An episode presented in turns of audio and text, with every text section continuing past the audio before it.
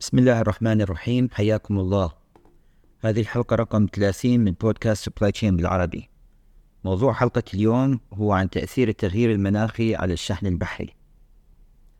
في, المت... في الفترة الماضية آه يعني شاهدنا زيادة بالتقارير عن آه قسم من التغييرات المناخية وتأثيرها اللي بدأ يكو... يعني يصير ملموس على عمليات الشحن البحري. على سبيل المثال آه، قناة بنما اللي هي قناة مهمة طبعا آه، تقع بالقارة الأمريكية بأمريكا الوسطى آه، اللي هي تربط المحيط الهادي مع المحيط الأطلسي. قناة بنما تقريبا يعني نسبة عالية من التجارة العالمية تمر عبر هذه القناة. يعني بحدود الأربعين بالمية. طبعا أكيد كثير من عدها تكون بضاعة آه، قادمة من شرق آسيا أو من المدن الرئيسية بالقارة الأمريكية الشمالية أو الجنوبية اللي هي تقع على المحيط الهادي أو تعبر عبر هذه القناة إلى المحيط الأطلسي والمدن الرئيسية أيضا بأمريكا وبالقارة الأمريكية الجنوبية وأيضا باتجاه آه، أوروبا والدول اللي تقع على المحيط الأطلسي. الإشكال الموجود حاليا آه، هي قناة بنما آه، تم بنائها بسنة 1914 وهي طولها تقريبا 80 كيلومتر. آه، فيها بحيرتين. البحيرة الأساسية جوتن. هذه البحيرة المياه الموجودة فيها هي أكثرها مياه أمطار ونظام قناة بنما لأنه يوجد فرق بالارتفاع بين المحيطين فتتطلب يعني في سدود والباخرة تدخل بهذه السدود ويتم رفع مستوى المياه حتى تقدر تتجاوز المنطقة هذه وتدخل إلى منطقة مياهها تكون مرتفعة أكثر. فهذه العملية تتطلب كميات كبيرة من المياه يعني بحدود 50 مليون جالون لكل باخرة حتى تعبر القناة. هو بطبيعة الحال تم آه، يعني تكبير القناة وتطويرها قبل كم سنة أيضا آه، من قبل الحكومة البنمية وقسم من شركات القطاع الخاص. فحاليا المشكلة الموجودة هو أنه منسوب المياه قل بهذه البحيرة. فيعني حركة الملاحة في قناة بنما تأثرت بهذا السبب. آه، فاضطرت السلطات أن تقلل عدد البواخر تعبر يوميا من 23 باخرة إلى 14 باخرة. وتطلب أن تقلل حمولة البواخر اللي تعبر قناة بنما. فهذا سبب آه، ازدحام آه، من من البواخر للعبور. آه، يعني بيوم 8 آب أو أغسطس الماضي كان هناك 162 باخرة تنتظر العبور. ومدة الانتظار زادت يعني حاليا كمعدل 20 يوم انتظار للباخرة حتى تعبر.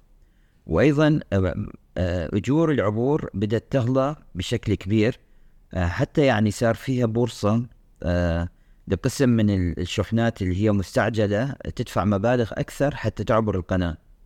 وهذه طبعا زيدت كلف الشحن للخطوط اللي تمر بقناة بنما. قسم من الحلول اللي تم حاليا التفكير فيها هو أنه قسم من البواخر بدأت تفكر ب طرق بعيدة مثلا آه، تعبر عبر قناة السويس آه، يعني هي جاية من الصين وتعبر من هناك وحتى تروح للساحل الشرقي مثلا بالولايات المتحدة بدل ما تعبر قناة بنما اللي هي بها فترة انتظار طويلة وبها آه، أجور عالية جدا. يعني هذا مفيد بطبيعة الحال لقناة السويس لزيادة الملاحة اللي تمر عبرها لكن أيضا فيما يتعلق بالشحن معناها انه هذه البواخر راح تستغرق أوقات أكثر لتوصيل حمولتها ويتسبب برفع الأسعار آه، لقسم من المنتجات اللي هي تمر عبر هاي القناة. المثال الثاني هو المحيط الشمالي المحيط المتجمد الشمالي. آه، بالسنين الماضية بسبب التغيير المناخي وارتفاع زيادة آه، أصبح الموسم اللي مسموح فيه بالملاحة البحرية عبر القطب الشمالي آه، أطول آه، سواء عبر القطب الشمالي اللي هو يمر بالمياه الكندية يعني من ألاسكا إلى كندا اللي هو عبور من المحيط الهادي إلى المحيط الأطلسي أو العبور شمال روسيا اللي هو يكون من أوروبا إلى المحيط الهادي من الجهة الثانية. بالأوضاع الملاحية المناسبة يعني ممكن توفير 3000 ميل بحري لو شحنا باخرة من أوروبا إلى شنغهاي بالصين. فيعني هذا توفير بالمدة لا يستهان به وأيضا توفير بالوقود بسبب المدة الأقصر للشحن. ومن المتوقع مع أنه مع زيادة الحرارة المستمرة بالسنين القادمة الموسم راح يكون أطول اللي هو مسموح فيه يعني أن تمر هذه البواخر عبر هذا الطريق. لكن من ناحية اقتصادية هذا الطريق يعني ما توجد موانئ أو مدن رئيسية بالقطب الشمالي. وبالنسبة للزملاء المتخصصين بقطاع الشحن تعرفون أنه أكثر البواخر هي يعني توقف بمحطات كثيرة أثناء الرحلة وبكل محطة يعني تفرغ قسم من الحمولة وتأخذ حاويات جديدة وتستمر الرحلة وبهذه الطريقة تكون يعني تجاريا المسألة مربحة أكثر من ما يكون يعني فقط انطلاقة من ميناء والوصول إلى ميناء ثاني يعني بالطرف الثاني من الأرض. فيعني من ناحية تجارية أيضا توجد يعني ميزات للطرق الحالية فيما يتعلق بمنافسة القطب الشمالي والطرق الجديدة الموجودة هناك. التحدي الثالث اللي هو أيضا بسبب التغييرات المناخية شفناها بالسنين الماضية هو قلة منسوب قسم من الأنهار. فعلى سبيل المثال من الأنهار المهمة هو نهر الراين في أوروبا اللي هو يعني ينطلق من سويسرا ويمر بألمانيا وأيضا في هولندا وبلجيكا وفرنسا.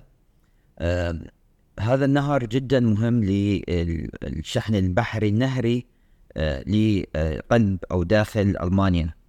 وكثير من مثل منتجات الفحم الطاقة وكثير من المنتجات اللي هي تستخدم بالصناعة في ألمانيا تمر عبر هذه الطريقة من الشحن النهري. بالسنين الماضية قل منسوب المياه بنهر الراي. فهذا تطلب من البواخر أنه البواخر الأكثر كمولة والأكثر عمقا صارت ما تقدر تبحر بهذا النهر.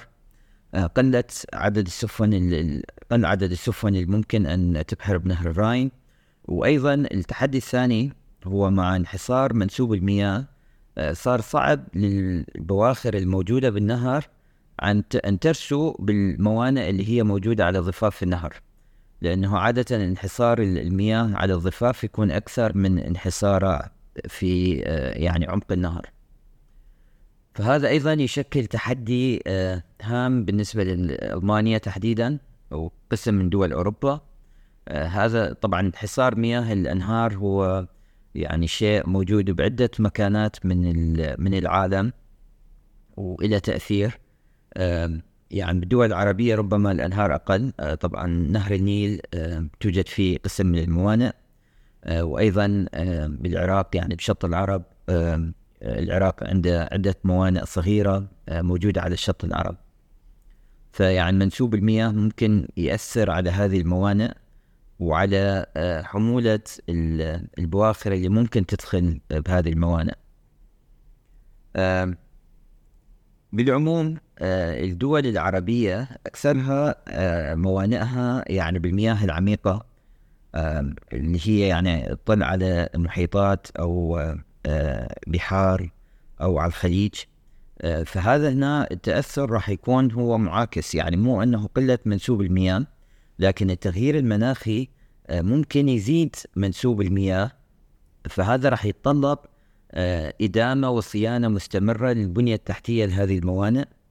أيضا راح يتطلب ربما مثلا كاسر الأمواج يتم صيانته وتعليته. وأيضا يعني قسم من هذه الموانئ اللي تطل مثلا مباشرة على محيطات أو مناطق ممكن يصير بها عصير أكثر. فيعني ممكن الميناء يعني حتى المناطق الأخرى من الميناء مثل الكرينات ممكن يكون يعني تتأثر بهذه العواصف الموجودة فأيضا تتطلب يعني صيانة وتتطلب مواصفات دقيقة للمستقبل.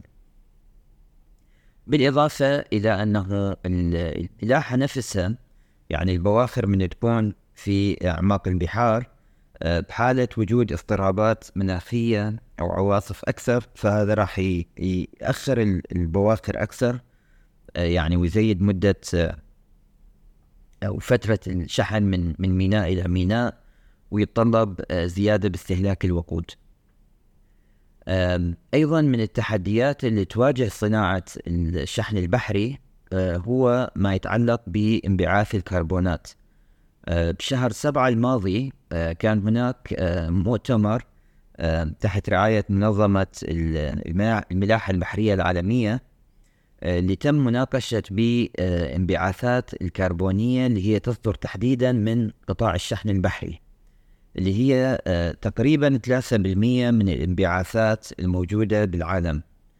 لو أخذنا قطاع الشحن بشكل عام يعني قطاع الشحن البحري والبري والجوي فهذه تقريبا 20% من مجمل الانبعاثات الكربونية بالعالم.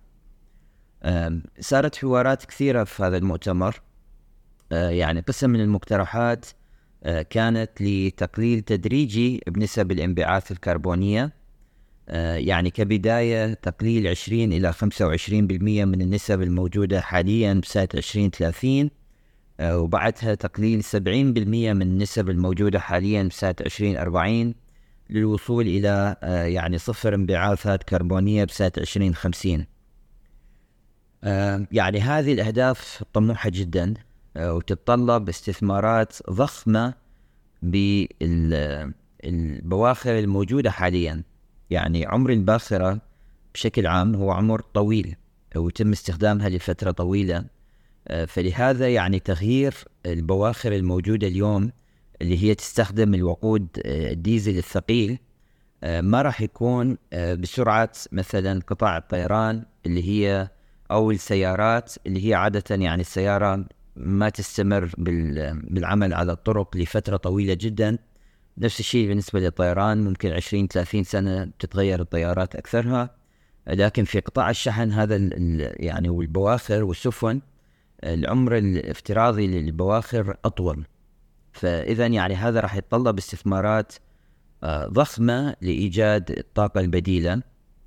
وبدينا نشوف تصاميم لقسم من البواخر مثلا قسم من البواخر اللي يكون فيها شراع اللي هو يساعدها بالإبحار أسرع أو يقلل من كمية الوقود المطلوبة لأنه تستخدم جزئيا آه، طاقة الهواء الموجود آه، في في البحار آه، وقسم من التصاميم الثانية تغيير هياكل البواخر بحيث تكون مثلا أخف وتقدر أنه تبحر بسرعة أكبر يعني في في توجه حاليا آه، بهذا الصدد آه، لكن هذا التوجه راح ربما يكون له يعني تأثير على الكلف آه، الشحن.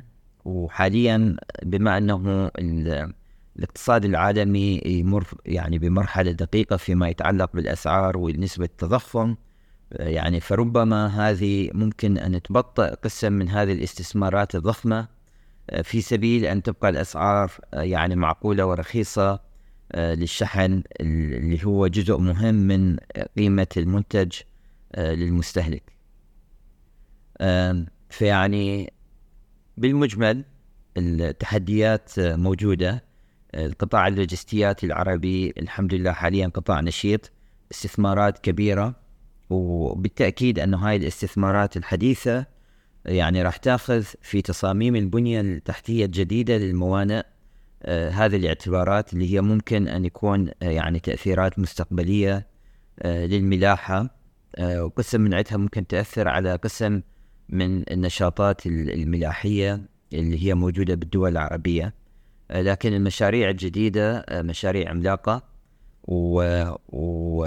وبالنهاية يعني من يكون المشروع ذات كلفة اقتصادية جيدة للمستهلك أو شركات الشحن آه، فيعني بغض النظر عن التغييرات المناخية آه، راح تتبع هذه الخطوط الجديدة والطرق الجديدة اللي موجودة بالمنطقة لأنه كلفتها راح تكون أقل من كلف يعني العبور عبر المحيط الشمالي أو عبر يعني طرق مختلفة.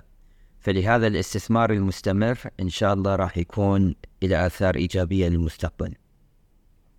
أحب أذكر أنه podcast supply chain بالعربي الموقع الرسمي هو podcast supply chain اتش تي هو supply chain بالعربي dot com موجود على منصات Apple Podcast Google Podcast Deezer أنغامي سبوتيفاي تيك توك ويوتيوب شكرا لحسن الإصغاء وإلى حلقة قادمة إن شاء الله.